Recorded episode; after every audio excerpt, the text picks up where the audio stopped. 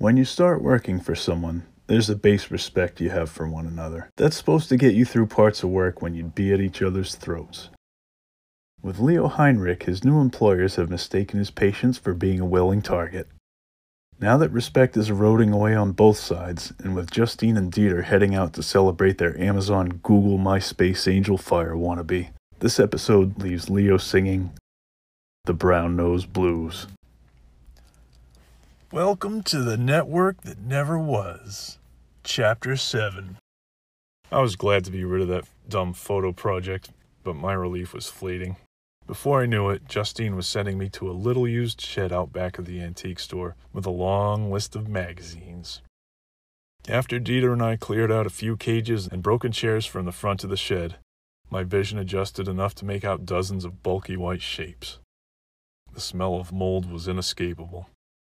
We got four or five cases of magazines out at a time. It was all Dieter could handle, and the boxes were hernia bait when I carried them by myself.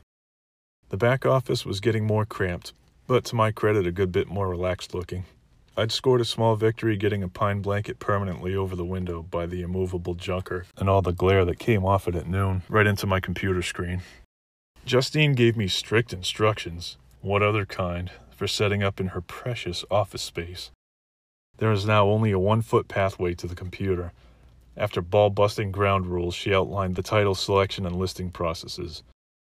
She made it clear that every single character in the title was to be used, and went over six ironclad but contradictory practices she infallibly used. I knew we'd be at odds soon. Justine finished with a grating, Okay. I fought the urge to pummel her with her heavy bric a brac smiled the smile of a trapped animal, and nodded her away from me. That horrid camera was still the only way to get photos onto eBay. A few days later, she came back and butted heads with me over poor picture quality. I had to keep my voice from rising while Dieter provided her a solid technical defense. In an abrupt change up, she fussed and tutted, gobbled and groaned over my listing titles. She dropped off 250 at the end of her harangue, and informed me the duo would be taking off on a vacation to the Bahamas soon.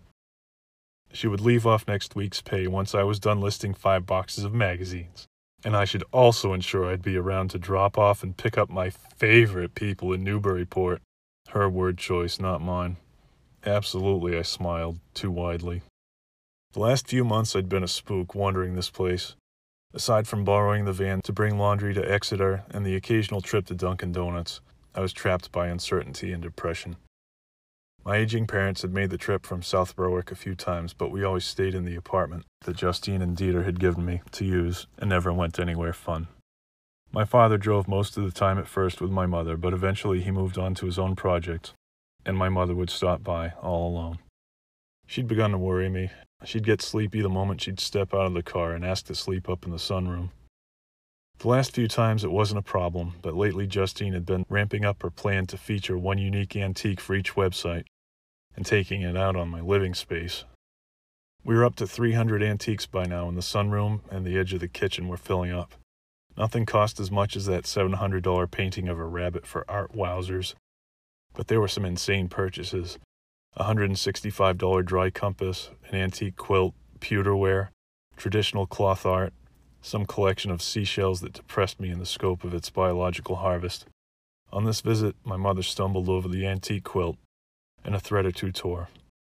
I cringed, then covered her with it as she drifted into sleep. After her nap, she told me that she'd been saving up money and handed me an envelope. If I wanted a car, I could get one with this. But if these cuckoo birds, as she took to calling Justine and Dieter, antagonized me, I could do whatever I wanted with it. The sun sank into an early March retreat. Mom knew she should be going and drove off minutes after giving me the envelope. $4,100 bills. I was sure something would happen to it. The store might burn down with me above it, or somebody might do a little B&E. Dieter might get even more irrational with his bathtub demands and demand rent. Who knew? I dreamed of getting my stuff together, telling Justine that I'd seen very little coding, that it was time to move on. I still thought it was mostly my fault that things weren't going so well. Maybe Evers would come back. Justine seemed to trust him a lot more with tech than she trusted me. By Saturday, my magazine listings reached an end, and I was starting to get on the same page with her. The couple packed up for the airport shuttle that afternoon. On Sunday at midnight PST, about 50 listings would expire, hopefully with oodles of money for each one, according to Justine, when rich California people were allegedly outbidding each other at closing auctions as some perverse online weekend sport. That gave me time on Monday to do a little bit of shipping for the best ones, especially from the customers who are demanding instant shipping, or back in those days, as close as you could get, which was priority. The couple packed up for the airport shuttle that afternoon, and I drove them. Justine was animated, Dieter polite but hiding something festering. What cost had he paid to get everything packed the way she wanted? She hugged me after I got their luggage out of the car. I kept my face from burying in her fat, pillow like neck, mirrored Dieter in his averted gaze as he and I shook hands. I swore with relief on the way back.